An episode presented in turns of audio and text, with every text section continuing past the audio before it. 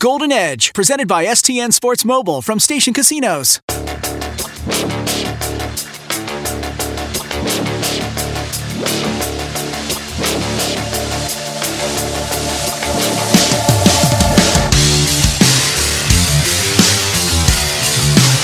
What's up, Golden Edge fans? Thanks for tuning in once again. It is development camp, time. If I could speak correctly, it's the off season for us too, folks. Uh, here on the Golden Edge, Adam Hill, Dave Schoen here with you from City National Arena. A big day for us here on the show. As Kelly McCrimmon is going to join us in just a few minutes, the incoming GM, I guess we can still refer to him as Yeah, soon to be. I soon to be GM in waiting. There I you guess we go. Ah, that's the one I like. GM in waiting. here But- for the Golden Knights as we uh, sit here at City National. Just got through with day one of development camp, so a couple of uh, observations that we could bring to you. But once again, thank you for tuning in. Thanks for listening. Tell your friends, share, subscribe, like, comment wherever you do, wherever you find your podcast. We really appreciate all of you guys.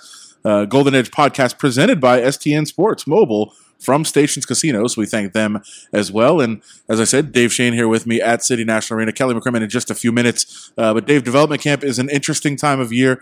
Not a lot of guys that people are familiar with necessarily. There's a few sprinkled in here and there, uh, but it is certainly an important time of year for the Golden Knights. Yeah, and you know what? I'll actually uh, there there are a little bit more you know, like familiar guys just Yeah. because they've had a few drafts now.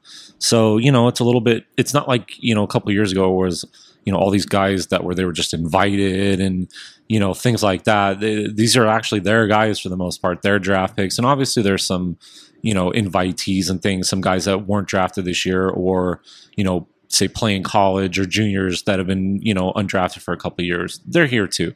But for the most part, yeah, it's more about, you know, let's see where Cody Glass is at in his development.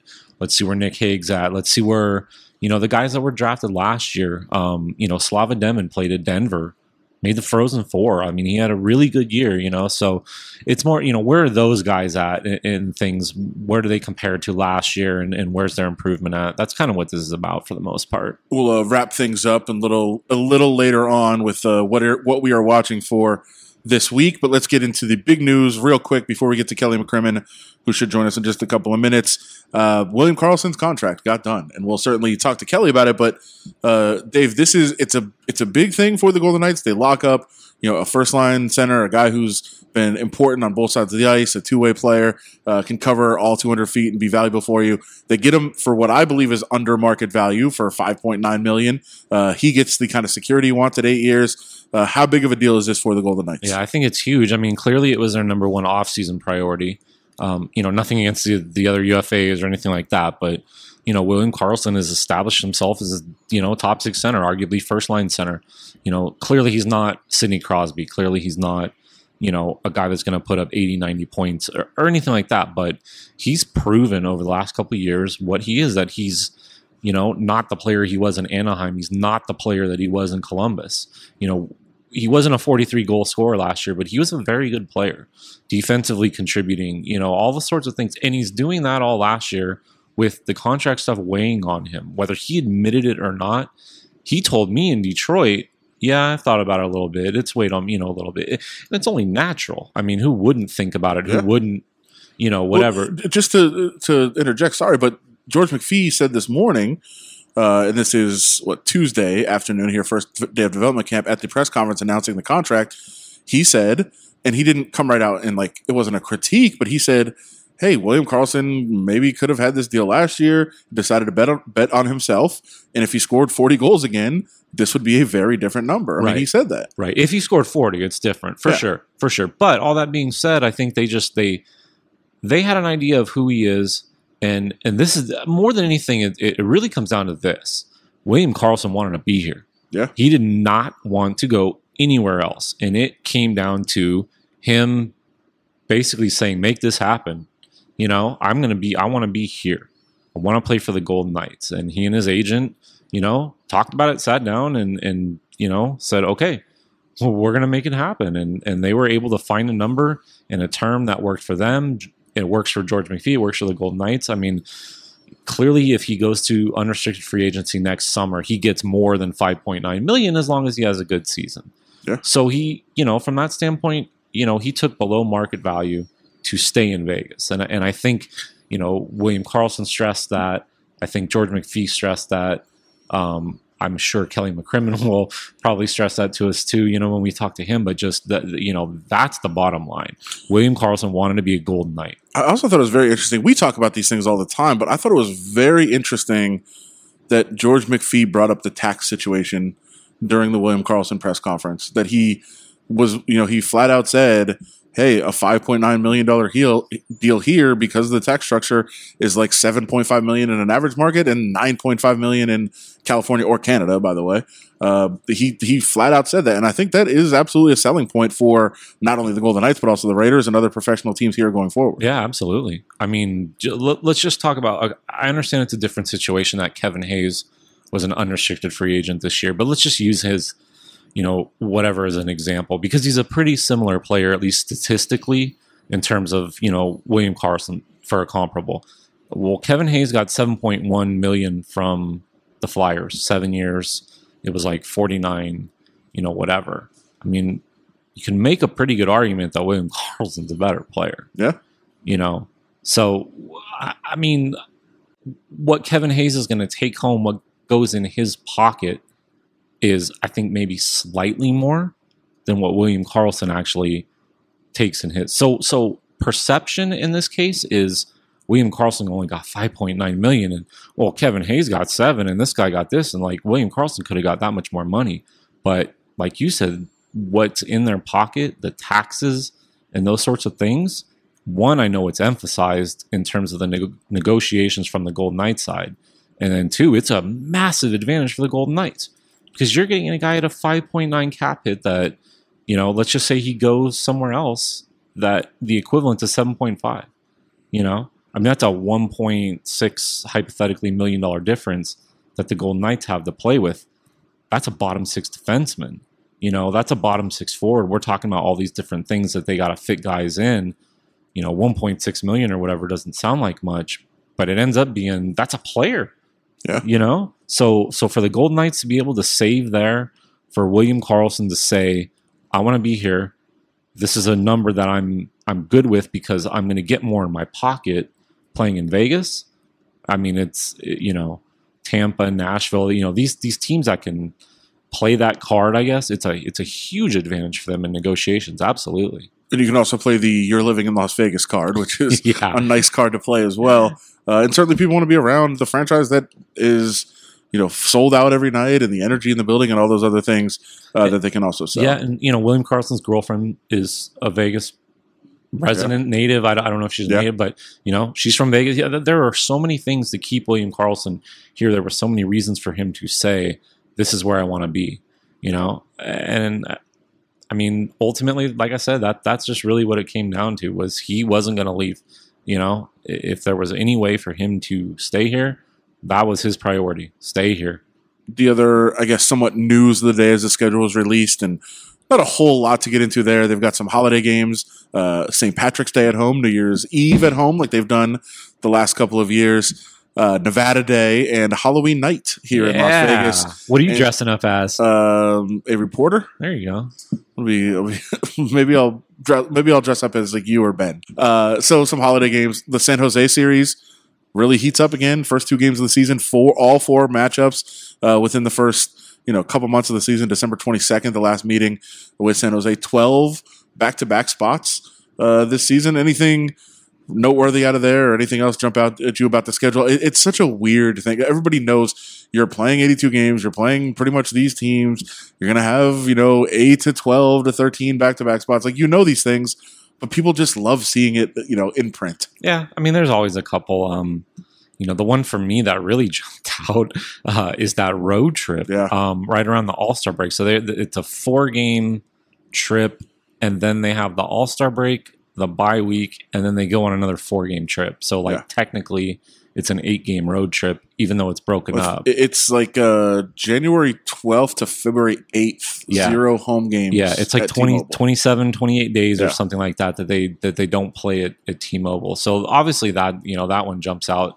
Um, I, I remember there was a long like a seven game homestand Yeah. um, in there too. Obviously, um, Mark Stone on that long road trip is the return game to Ottawa. That'll be you know interesting. I'm sure he'll get a you know a, a good ovation and, and, things like that, unless they're uh, still holding a grudge over yeah. that over that comment that uh, seemed to be taken a little out of context. But maybe my fault. It's it's eh, all right. You know, but. uh uh, you know, I mean, again, like you said, it's a schedule. It's you know, it's 82 games, but um, there were a few that jumped. You know, I mean, even even something like this is they finish with four games in Canada, so it's like a four game road trip through like Winnipeg, and then I think it's the three in Western. Uh, I don't yeah. remember the order, but I, I think, mentioned Calgary, Vancouver. Yeah, I think they finish in Vancouver. Yeah. So you know, I mean, just something like that. If if they're still battling for a playoff spot, for home ice, for a division title, you know, something like that. That's kind of a tough trip you know, to to have to go through Western Canada anytime is hard, and do it at the end of the year if you got things on the line, yeah. you know, that you're playing for. That that that'll be a tough one too. Well, check out the schedule as we said. We have some notes and observations as well as the schedule at reviewjournal.com. But uh, Kelly McCrimmon just walked in, so I don't want to keep him waiting any longer. Uh, let's have him sit down with us for a few minutes here, and then we'll wrap things up on the other side with some of the uh, observations of what we're looking for this week at development camp. And Kelly McCrimmon sits down with us right now. So thanks for joining us. How you doing, man? Uh, things are good. It uh, has been a busy summer, but uh, in a good way. So uh, we've uh, enjoyed things so far. We've got lots of work still to do. We, uh, you know, we were we were here a couple months ago for the announcement of you know you moving into a new position and the transition you guys are going through in the front office. Even though it's kind of the same, it, it, it is different with you know the title and everything else. How has that really settled in for you as we've moved ahead a little bit? Yeah, I think so. We we went right into uh, you know our normal course of business. I believe from the time of the announcement, we uh, you know we did our pro meetings, which uh, are real important, and they were followed by the year-end amateur meetings, which prepare us for uh, uh, the NHL draft. Recently uh, concluded in Vancouver. we were in Buffalo for a week for the NHL scouting combine. We had coverage at the Memorial Cup uh, in Canada, which is the uh, four top junior teams uh, in the country.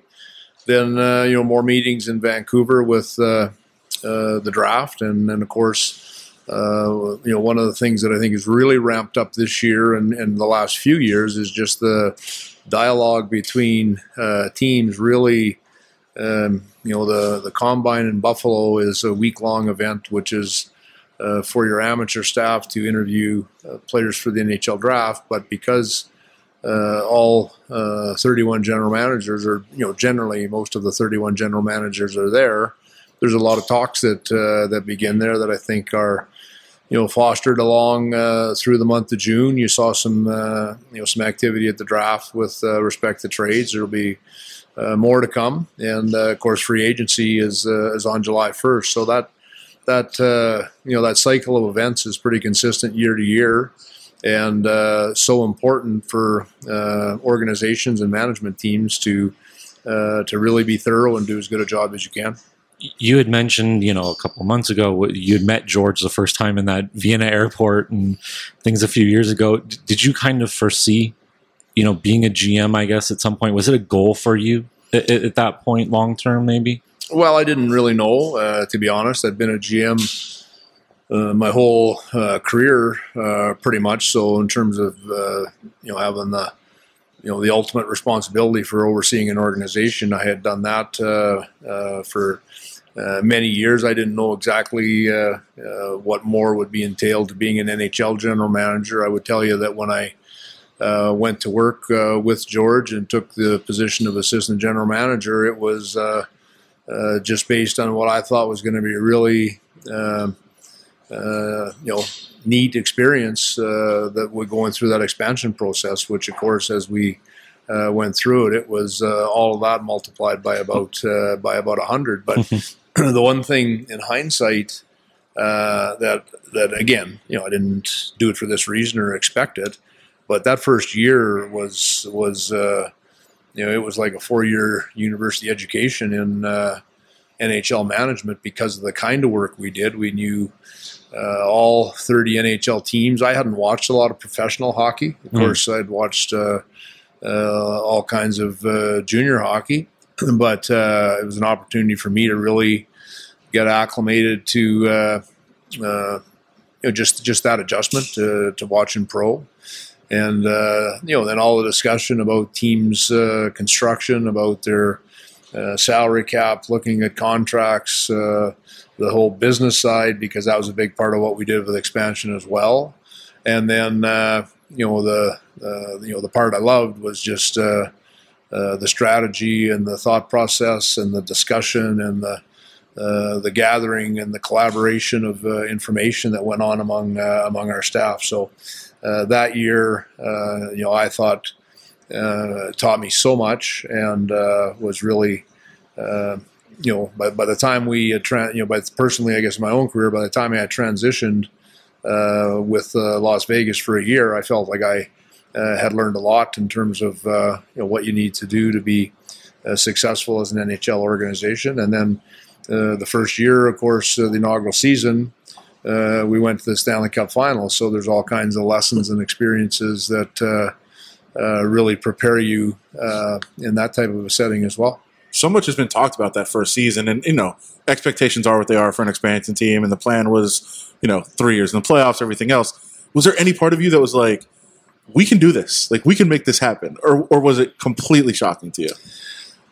Well, when we went through it, um, you know, we, we, we, we really liked our team when we uh, selected it. We liked uh, that process. We, uh, you know, we're really excited that we could also use expansion to set us up uh, uh, in the draft as well as it did. Not only, uh, in fact, we used picks from expansion. Uh, I believe we had a third round pick and a fifth round pick this past Saturday uh, that are still expansion picks. So uh, that uh, part sure worked well. But you know, when we started the season. I remember vividly looking at the schedule. We had two games on the road to start. We went to Dallas first, then Arizona the following night, and then we were opening at home, I believe, on a Tuesday. So it was Friday, Saturday, I think, or maybe Thursday, Friday, and then Tuesday at home. And I remember thinking to myself, I'd love it if we could get a win on the road so that we weren't coming home to play our first game in franchise history. We hadn't won yet. We've got a two-game losing streak, and just you know, just didn't want you know kind of any undue pressure on uh, on us. And then, of course, with everything that was tied into one October, you just knew that was going to be a real uh, hard night and uh, we won in Dallas, if I remember correctly. I thought Marc-Andre was uh, tremendous. And then the next night uh, in uh, Phoenix, uh, Nate Schmidt, I think, scored with uh, with the goalie out, and you got a good memory. And I think James Neal might have been the guy that got the the overtime winner, yeah. but we won that yeah. game in overtime. And then just how how the emotion played itself out on on opening night, uh, you know, uh, you know, particularly with Deryk uh, Engelland uh, speaking, and then, you know, the good start to the game. I think Tomas Nosek uh, was the guy who got our first goal. I remember Deryk himself scored in that uh, in that game, and it was funny. You, you never remember these things. We didn't play particularly well that night once we had that lead, and you know, just with the emotions, I guess, and everything else. So then we, you know, we had that schedule where we were. I don't know if you're looking for a play-by-play report of the whole great. first year or not, but I'm just going by. My memory will run out soon, so this, uh, this won't go too long. But uh, we had the schedule where we we're at home so much that opening month, right? And and uh, you know we you know kept getting some wins, and then Marc-Andre against uh, Detroit was uh, was injured, so you know there was so many times that I think everybody you know, oh, nice story so far. Now the bottom falls out, and of course, when he got hurt, you might have expected that would be one of those times. And in fact, he missed 25 games, if I uh, if I recall uh, correctly, and and we wobbled a bit, but we were able to kind of hold our uh, hold our own. And for me, uh, and I'll eventually answer your question. For me, when we got to December, uh, that month of December, we beat some really good teams. And I thought at the end of that month, we didn't lose in December, and we, yeah. you know, we beat really good teams. Uh, we beat uh, some teams on the road that I thought were real hard buildings to win in. We beat, you know, Washington at home. We beat Toronto at home. We had the late uh, last second victory against uh, Tampa at home. Uh, one in Nashville. Just we had some really, uh, I thought, important victories. So when we got to the end of December, I, I, I then felt if we ever did hit some choppy water in the second half, we had enough of a foundation that we could push our way through it. So that was sort of when I, uh, uh, you know, and this tied in with our discussions about the trade deadline and what to do with our uh, expiring contracts and, and you know, I, I remember saying at the time that generally the players make those decisions for you. And in that case, uh, certainly they did, and it was never ever a consideration that we would uh, trade players away because of how well uh, guys were playing. So, um, uh, you know, once we got to that point, yeah, I felt that uh, that we had a chance. And uh, you know, then when we got to the playoffs, I was really hopeful that we could uh, win a playoff round because to me, it really would have validated our work. And and you know, just as as tremendous as the season had been, you know, just a playoff victory would just really you know, solidify just how good that uh, year had been if we could do that. And of course, uh, in what was an extremely close series uh, in terms of the four games, we uh, swept LA and then and then moved on. So it was uh, it was quite a season, obviously, as as we all remember. There's obviously disappointment when you when you get to the final and don't win. But how quickly were you like, no, no, no, that was unbelievably successful. I know we fell short, but that was incredible success. Well, I think over time you recognize that that's uh, not easy to get to the Stanley Cup final, and uh, um, you know everyone I think is uh, really proud of uh, of that team and the work that uh, uh, was done to put it together for for the management, the hockey operations people. It was the second year of, of, our organization, of course, for our fans and the players. It was the first year, but it was you know incredibly uh, rewarding to uh, to see how that happened. And the other thing that was really refreshing is is just great people to work with. Uh, our players, we had no ego, we had no entitlement, we had uh, you know everyone with something to prove, and it was a, a pretty powerful dynamic when you combined uh, all of it. So. You know that part made the year uh, even that much better, but it was it was disappointing, and you know I, I didn't feel that we ever got playing well in the final, and we won the first game.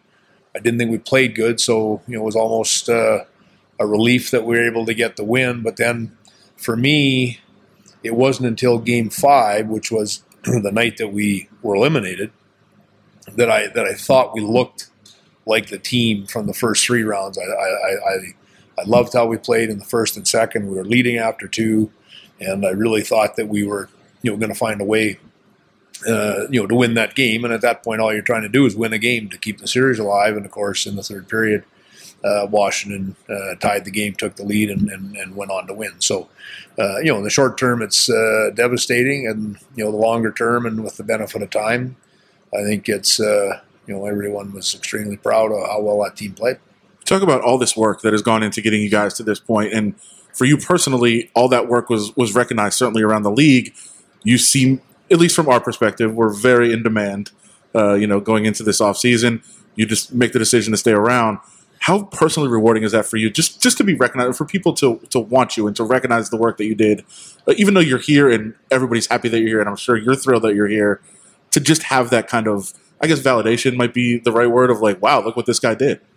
Yeah, and I and I never looked at it that way. I, I I've you know I didn't comment on on much of that as it was uh, as it was going on. But I, I, I would say anytime that someone did ask me that it's a reflection of how well things have gone here. So uh, was I uh, you know an important part of that? For sure it was. But I know also uh, in my own mind how important our pro staff was, how important. Uh, Bill Foley's leadership, George McPhee's leadership, how important uh, those things were. Our hockey operations people, you know that's what uh, uh, you know put the team where it was, and because the team had the success it did, that's what uh, you know uh, I think you know put the spotlight on some of the on myself in terms of some of the openings uh, that were available. But I uh, you know that that other side of it isn't isn't a big deal to me. I know that. Bill really appreciated my work. I know that George really appreciated my work, and I know that I had uh, great relationships with all the people that I worked with. So for me, that was uh, uh, that was what was uh, the most important. And if it uh, you know would have turned into a excuse me an opportunity to be a general manager elsewhere, I guess that would have been uh, you know bittersweet in some respects because I would have really been disappointed or sad to have to move on from all of the people here. The way that it played out was you know much to my surprise. I didn't see that coming. I think, as I might have mentioned the day that we had our announcement, but uh, you know, couldn't be happier that it did play out the way that it did, and we you know can continue working with all the same people, and in a lot of respects, um, what we do is pretty similar to what we were doing, and uh, and that's good too. I'm going to make an assumption that you enjoy Las Vegas as a city. Uh, I think everybody does, and you're you're certainly here. Did you think you would like living here? Well, I, don't think that anyone who doesn't live here um, would really have any feel for what it's like when you do live here. And you guys, of course, uh, do live here. And you know, the easiest way I describe it to uh, you know people uh, when I travel is it's the exact opposite of what you think it is. Because when you live here, you you know we're in Summerlin. Everything we do day to day is right in this building that uh, we're in.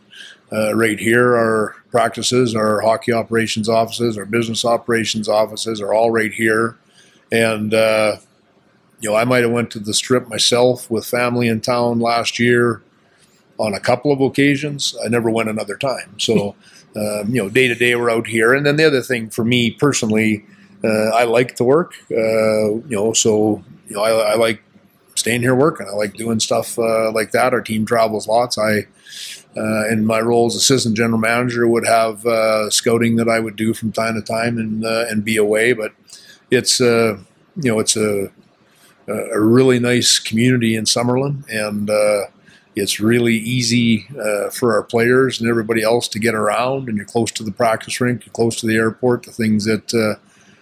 that we need, so it's a pretty nice place to live.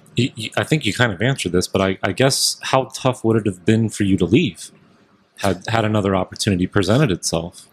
Well, I think um, it, you know it would have been tough. I, I sure think that I, uh, uh, you know, it, it, you know, I'm glad, I'm glad, I, am glad I didn't have to stare that decision eyeball to eyeball because uh, um, it would have been really difficult. Uh, and and you know, so much of what we do uh, in, in, any walk of life is about uh, uh, how rewarding it is, who you're doing it with, and uh, you know I really enjoy uh, um, you know what I'm doing, where I'm doing it, and who I'm doing it with. So from that standpoint, uh, this was definitely my preference. I guess uh, you know professionally, if a guy, uh, a person had an opportunity to be a general manager. in another organization, that's something that you'd have to to look through or look at, I should say. And then the other thing that um, you know, one of the other benefits of uh, you know being promoted to the general manager in the organization that I was uh, in from day one is we've got a real good hockey team. So that's not always the case when you uh, get an opportunity to go be a general manager somewhere either. So you know all of those things uh, combined um, re- really. Uh, you know, if you if you've been in this organization since day one, it uh, I think is you know you feel pretty proud of uh, uh, of the organization. So that that's certainly how I uh, have always felt uh, in my time here. And, and, you and George really agree on everything. Like not a restaurant you've disagreed on, not a movie, like everything. Everything you're right in sync, huh? Well, uh, yeah, we're really good friends, and uh, you know he um, is very respectful of. of you know, of, of you know what I uh, say my input. Uh, I'm very respectful of uh, what he feels. I think that uh, um, you know, obviously, for us to work as well together as we have, a lot of the things that we have always stood for. Uh, in terms of how we want our teams to handle themselves, how we want our teams to play, um, you know, the culture around an organization. Um, you know, we do, you know, w- working with George for me, uh, in a lot of respects, validates a lot of things that I had always done uh, with the Brandon Wheat Kings. So uh, I think we're you know so in sync in terms of what we what we you know stand for and what we believe in that that's uh, that's a great start. And uh, we just you know the, even the nature of how that first year was. We you know we didn't have a team. You know we had a job. We had a lot of work. We had a you know a different challenge than anyone had ever had. So uh, you know, we attacked that together. And that wasn't just uh, George and I. There was a lot of other people that were uh, a part of that. But, uh, you know, that was, you know, sort of how we went about it. So from day one, it was extremely collaborative and then it just never ever changed. And, and, uh, you know, I remember at the start of the second season, or our first season, the start of our second year, that uh, George wanted me to be around the team for the first couple of months because we really didn't know our own players uh, yet, and uh, uh, we you know we thought that was a good idea, so that's what I did, and you know that never ever changed. I was uh, you know around the team for uh, most of the time. Each of the two years, I probably would have seen you know of the 82 games, likely saw you know 55 to 60 uh, each year. There'd be you know World Juniors, some scouting events in Europe or whatever that I would uh, miss. But for the most part, I was with the with the team, which again, in terms of learning Uh, NHL management, uh, you know that was. Uh, really uh, good training for me as well to be around George and in that setting day to day all the time. I feel like you're you're looked at as the more loquacious, outgoing, funny of the two. But I, I have a working theory that George is low key funny. Well, like, is he a funny guy? I feel like he is. I was gonna. You're all you're doing is comparing me to George. that doesn't necessarily mean I'm any of those things. Uh, but uh, no, George. George is uh, really intelligent, really well spoken. Uh, you know, enjoys a good laugh when we have our uh, amateur meetings or our pro meetings, and uh, uh, the guys are together. He loves that setting, and uh, you know, you know, I, I, don't see him the way uh, that uh, that you guys would, but. Oh, you know. I've always been of the opinion that George has a great sense of humor. He slays me. I'll tell anybody that. No, he he, uh, he does. He's quick and yeah. uh, and uh, yeah. that dry sense of humor just kills me. I love it. Yeah, well, that's good. Um, you mentioned, you know, one of the benefits of, of staying around here is you're, you're you know, in, with a good team, a good setting, you, are familiar, but you've got a good team. That does, doesn't mean you don't have tough tough decisions to make. So this week we get the announcement William Karlsson's deal is done. How important is that for you guys to uh, to get that done as kind of a kickoff to the offseason here? Well, it's extremely important, and uh, you know, I, I always feel about William the way I felt about what Nate Schmidt is on our defense, and and um, just zero maintenance, uh, high character, uh, you know, consistent every single night, and that's what uh, that's what William is. And it's uh, it's interesting when you go back to that first year. Uh, I think we played William on the wing for our first six or seven games. Uh, as, as you know, uh, strange as that sounds now, that's uh, where we started. Is we were waiting for people to kind of emerge, or, or for things to sort of you know become clearer for us.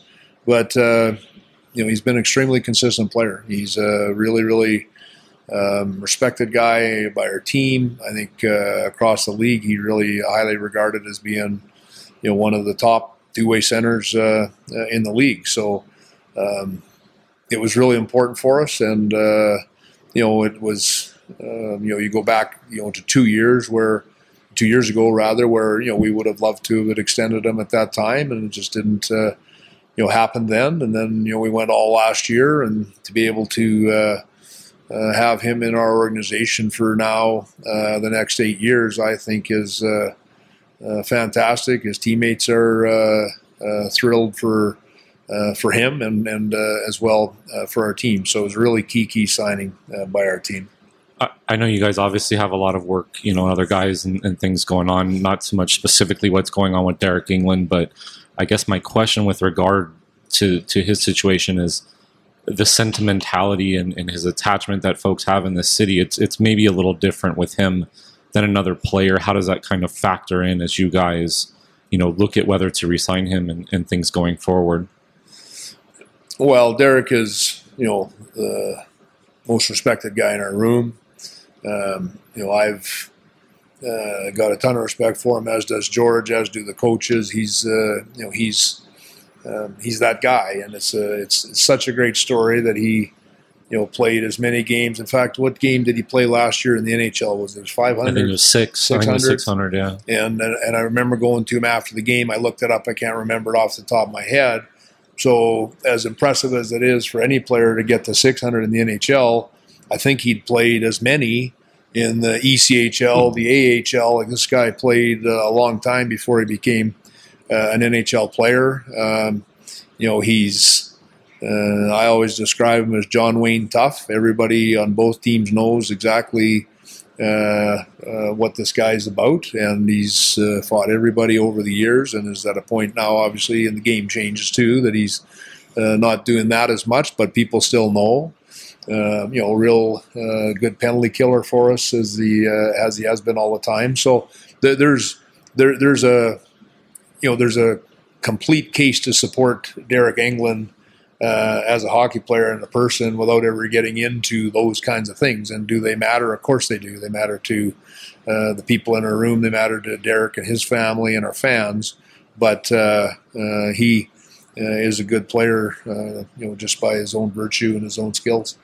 I'll, I'll ask the question this way: Are we freaking out too much about the cap? I mean, obviously you guys have a plan. You know what you're doing. We are sitting here like, what are the, what's going to happen? What are we going to do? Are we freaking out too much? Well, it's it's a you know it's a it's a real focal point uh, at this time of year, and it's new uh, for our organization. Is new for you guys in terms of covering uh, the team. So. Uh, do we have some work to do and some hard decisions uh, to make? We do.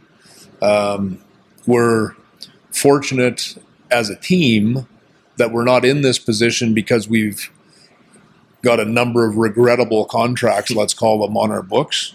We've got some damn good players that are uh, being paid fairly and uh, uh, earning and deserving of what uh, they are being paid. And if you have a real good team, um, you know this this is where you end up is uh, is at the cap. We're not there because we've made mistakes on free agents. We're not there because we've uh, bet on the wrong guys to extend. I, I think uh, uh, the opposite. I think we've done a really good job of, um, you know, having certainty on our core people moving forward. So you know, we're not. Uh, we're not disappointed that we're in this position or regretting it or wishing we had a do over uh, on some of the decisions that we've made uh, that have you know uh, been part of why we're in this uh, in this position that we're in. But uh, it does leave us in a situation where we're going to have some some tough decisions to take care of here as we move along. And you know, it really you know to, if if we want to be a strong team, if we want to be a contender, if we want to be a team that's a playoff team, uh, consistently, which is is really not easy to do. If we want to do those things, then we have to uh, be developing our own people because ultimately, what you need is some players on your team that are on entry level contracts, which uh, you know allows you to you know still include as many of those good players as uh, as you want to uh, or, or, hope to keep uh, on your team, and you know, probably for us, um, we're just now likely at that point where that's part of the discussion because we have had, uh, you know, a couple of drafts under our belt. We do have uh, some good prospects uh, in Chicago. We have seen, uh, you know, growth in some of these people as we talked about in the press conference, in the press conference earlier today. Um, so those, you know, those will all, all of that will tie into this, but, uh, you know, we're, you know, you have to, you know you have to make hard decisions, and uh, and that's what what we'll do. And you know I wouldn't say that we're panicked about it at all. We're respectful of what it could mean Uh, for some people, but uh, we'll we'll uh, we'll get it taken care of, and and we'll be compliant when when that time comes. This, this time of year with you know getting into all these players are going to start moving and teams are doing all sorts of work to try to make their rosters better and everybody's trying to look for you know who they're going to sign everything else. How many times a day do you have to charge your phone well i've got a charger on my desk that i just set it on there when i'm not using it so it kind of stays charged if i don't it's uh, it's generally dead by the end of the day but uh, um, I actually I, I, carry two phones. This one I've got here with me uh, right now is fully charged because I left my other one uh, on the charger. it's that's things I think about, like just all these calls going and everything else. But uh, for you, I mean, you, you, got to go. You were at the draft, and you know went through this process. Is there like a for some of the new guys coming into general manager roles? Is there hazing? Is there chirping? Is there those sorts of things going on between general managers?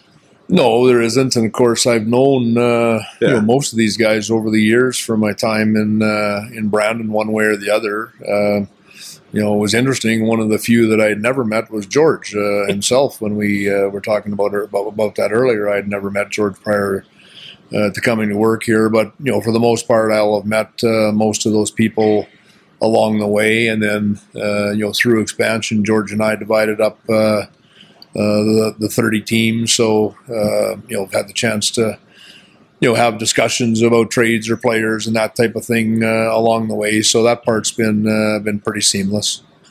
All right, well, get ready to wrap up. Just uh, as we head into this very busy time of year, you've also got some time off to look forward to before the season. What does the rest of your summer look like? Well, we'll uh, you know keep working this week uh, on uh, some of those uh, discussions that we're having with teams and that type of thing. We um, have free agency on the first of July, and uh, that's uh, you know going to look a little different for our organization now than what it might have uh, in the past. You know, there'll be some uh, work that has to go on after that, and then uh, I'll uh, probably base out of excuse me, out of Manitoba for a little bit through the summer. There's the World Junior Showcase. Will be the first scouting event. That's in Plymouth, Michigan, the last week of July. Then the Ivan Hlinka again and uh, uh, the Czech Republic uh, will be early in August, and uh, it'll be uh, it'll be September 1st before you know it, and the players will be rolling back into town. Um, a lot of the players now are living in town or coming back early uh, through the summer, which is uh, great to see. So, you know, they'll start to have informal skates, and that gets uh, everybody excited for hockey season when uh, when that starts. And you know, I think rookie camp is uh, early September. I'm not I'm not exactly sure uh, of those dates, but uh, it'll be here before we know it. That we do know. So, in other words, not a lot of golf on the uh, calendar for Kelly McCrimmon coming No. up now. No, I haven't. Uh, I haven't uh, golfed one time since I came to work for the Vegas Golden Knights. So our fans don't need to worry that we're suffering because I'm on the golf course. uh, that I can tell you. There you go. Awesome, awesome stuff. We really appreciate it, and uh, enjoy the rest of your summer. Thanks very much. Yeah, thanks very much for having me, guys. Thanks, Kelly. STN Sports is the only sports betting app you need this season. Sign up today and get a new sign up bonus of up to $50. All right, thanks, thanks, Kelly. Thanks for joining us. Uh, he is Kelly is headed out straight to the golf course right now. I mean, I know he said he's not. That's where he's going. He told us off mic. I don't know if you guys heard him out there, but that's what he's going to be doing. A few eight irons, you know, just hit them on the range and get a little loose, you know. Mean, he's in a perfect place to play golf. Maybe he just doesn't like it. Yeah, maybe, maybe. I don't know. I don't know a hockey player from Canada that doesn't like golf, but It's a good point. Eh, and I'm. I'm sure when you're in Vegas and not in Brandon, right, Well, you'd probably enjoy getting out on the links. But, but he did say he's a workaholic and, and loves being in the building, so you know, fans out there, hit him with up. Yeah, hit him up. Uh, take him out golfing one day. Show him what it's like here in Vegas. Well, a couple of things to get into from what he just talked about here. Uh, talked a little bit about the, about the salary cap. I mean, he's saying there's tough decisions to be made.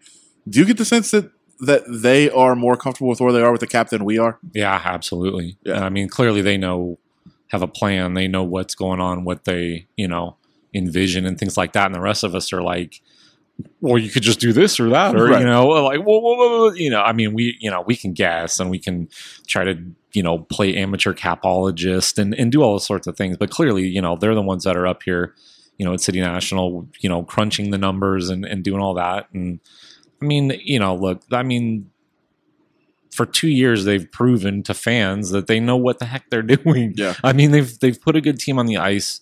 They've they've made all these moves, and you know maybe there's one or two you know you and I could argue about, or you know maybe disagree. Somebody feels this one's better, maybe this contract, you know. But I mean, they've been in the playoffs both years. They've been in the Stanley Cup final. They're you know whatever. So clearly, for them to have a little bit of a cap issue, be tight against it this year, I don't think they're worried about it. For me, it's more of a surprise, just that this quickly you would, I guess, put yourself in in in that spot in a situation where now you have to cut some salary, you have to make some tough decisions, you have to maybe make a move, a trade, or something that you maybe wouldn't have wanted to do, you know, a couple months ago, a few months ago, last year, you know, whatever it might be. So I think there's some tough decisions. Clearly, they admitted that. I just think they're more prepared to make them than maybe from the outside view that that we all have, you know, about, about the whole situation, I guess. I mean, do you expect a let's say big name player to not be here in a couple weeks? I think it's definitely possible. But again, I'll go back to those guys being a heck of a lot smarter and knowing a heck of a lot more than me. And if they're able to figure out a way to keep the top six intact, put together a decent third line, and you know, and not have, you know, basically three slugs on your blue line because you know you had to make, you know, sacrifices there. I mean, if I were a fan, I would trust that that they're going to get this done in a way that they don't have to, I guess, move somebody out. That would be a shock. Now, all that being said, if it happened, wouldn't surprise me. I thought it was somewhat telling that he that as uh, Kelly McCrimmon was sitting with us, he specifically mentioned how you're getting to a point where you kind of need to have a couple entry level contracts on your roster. Yeah, I mean, uh, so not to spin it to like another sport or whatever, but it, I mean, we've heard this similar thing in like football, quarterbacks, right? And it's yeah. a, it's an entry level league, and you have to produce on your rookie contract, and you have to hit on guys and whatever before the cap becomes an issue. Obviously, the NHL is different. You know, it, it's a different situation, but I do think, you know, the way that you develop players, the way that you build a team through a draft, through your own system, through your own farm, you know, your organization is ideally the way to do it. Eventually, those guys are going to be guys that maybe you can't afford to pay. But while you can afford to pay them, you have to get something out of them. And it also helps your payroll. If you're able to get production from, you know, guys who are inexpensive, I mean, that's just smart business. So from their standpoint, if they're able to get Cody Glass into a lineup because he's warranted, you know, because he's deserved it, because he's outplayed people in training camp. It, Nick Hague, you know, whatever it might be, certainly th- there's economic factors to consider and all of that too. We'll get into a lot more of that. Who could go? Who might stay? Uh, what the roster could look like when we return on Saturday at the end of development camp. But between now and then, uh, for those that are listening, Dave, what are what are you looking for this week uh, at development camp while they have some of these prospects in here for the next five days? I mean, a couple different things. You know, on the high end, I think it's uh, you know you, obviously just want to see a guy like Cody Glass, a guy like Nick Hague, um, even a guy like Dylan Coghlan who played the entire year in the AHL. You know, you, you just you want to see them be the best players on the ice here. You know, they, they those are the guys. Glass being a high pick, you know, Hague being a top prospect, Coghlan being a guy who played an entire year in pro hockey you know, they should stand out here. So you kind of want to see that. And then more than anything is just for me is like seeing the guys that were drafted this year that, you know, didn't have a chance to see a whole lot. I mean, I fancy myself and I love the whole scouting aspect of it and the draft and I I mean I eat that stuff up. And I didn't do a mock draft, but I certainly had it in my head, you know, like I think this is going to be the order in 15, 20, you know, things like that. I, I love that stuff. So for me, you know, a guy like Marcus Kallionkieli, who I've heard has a really big shot, but I've also heard isn't the strongest skater. I'd well, like to learn from Mark Stone. Yeah, right. There you go. But I, I kind of want to see, well, like, you know, where, okay, where is the skating at? Well, how hard is this shot? I've seen a couple clips of Marcus from like Sioux City and USHL stuff, but, you know, what can you really tell from that? So you know, just just those types of things, like just where are these guys? Who who maybe jumps out? I mean, you know, I, I, I certainly remember a couple years ago Dylan Coghlan standing out to me and me kind of being like, you know, what's, yeah, what's the deal with this guy? How is he undrafted? Like, why why is he, you know, look as good as he does and has absolutely no publicity recognition or whatever coming in that camp two years ago, and then he gets signed. So you know, just guys like that. That you know, that that's kind of where where I'm more interested. I don't think you can really like you know learn a whole lot that this guy oh my gosh this guy's going to be you know an uber prospect or this or you know. I don't think you can go you know come to a conclusion like that but certainly you can you know gen- formulate some general opinions i guess on guys. Yeah and I, I said you know we, we were talking about this a little bit ago. I thought my biggest observation today was just kind of i had a conversation with cody glass and just standing next to him from a year ago talking to him and then to today thought he was just noticeably bigger like as a guy and he's becoming an adult. I mean, that's that's what happens when you become a pro athlete, and he's been in the system a little bit, and you know, got the workout regimen and the diet and everything else. And uh, he asked uh, he asked us not to reveal that he's had a few cheat days since the uh, Chicago Wolves playoffs run ended. uh, but he Pizza, is uh, burgers. Uh, pizza was definitely mentioned. So, uh, but yeah, just th- that he's you know an adult and he's still only 19. He's he's filling out, and that's a, a good sign for the Golden Knights from a kid who was kind of tall, and, and you you thought you know, he's not tiny, but he certainly wasn't a big guy. Uh, that was an observation that I kind of had just talking to him. So, Yeah, I, I think t- to that point, I think in, in Kelly McCrimmon talked to to the media about this today too. Is that everybody in, in the development process is different, and, and development kind of comes in different stages and things like that. And a lot of people look at Cody Glass and you say, okay, well, you're the sixth overall pick, and this guy was fifth, and this guy was ninth, or the, you know, and they're doing this in the NHL. So why isn't Cody Glass doing that? And you know what Kelly McCrimmon tried to emphasize, and I think as we watch this, and and the more and more I watch, and it becomes clear is, you know, it, it's like recruiting almost, or, or things. Certain guys are just going to take a little bit longer physically, and you're you're drafting them in a spot because you're projecting, you know, this guy might not be here in a year, but when he gets to that ceiling, it's going to be higher than you know player X, Y, and Z, and and I think especially with Cody Glasses, he just needed more time, maybe than other guys, you know, in his draft class. He was a, you know, a thinner guy, like you said, and and he was clearly going to need a couple years to put on the weight, just get stronger. It, it's just a natural progression. To me, it's no different than, you know, you and I watching an, you know, high school senior, whether it's, you know, football or basketball in town, and saying, okay, well, yeah, but, you know, maybe he's not going to right away as a freshman do it at sophomore, junior year. You know, I don't think it's any different than Cody Glass. So, from that standpoint, I think that's maybe one of the things to keep an eye on. You know, just those guys that that physically develop like that, that you know have that natural maturation. So we'll be out here all week, development camp at City National Arena, open to the public. You guys come out and uh, watch it as well. But we'll be here watching. Check out reviewjournal.com, reviewjournal.com. You can trouble speaking at the beginning and end.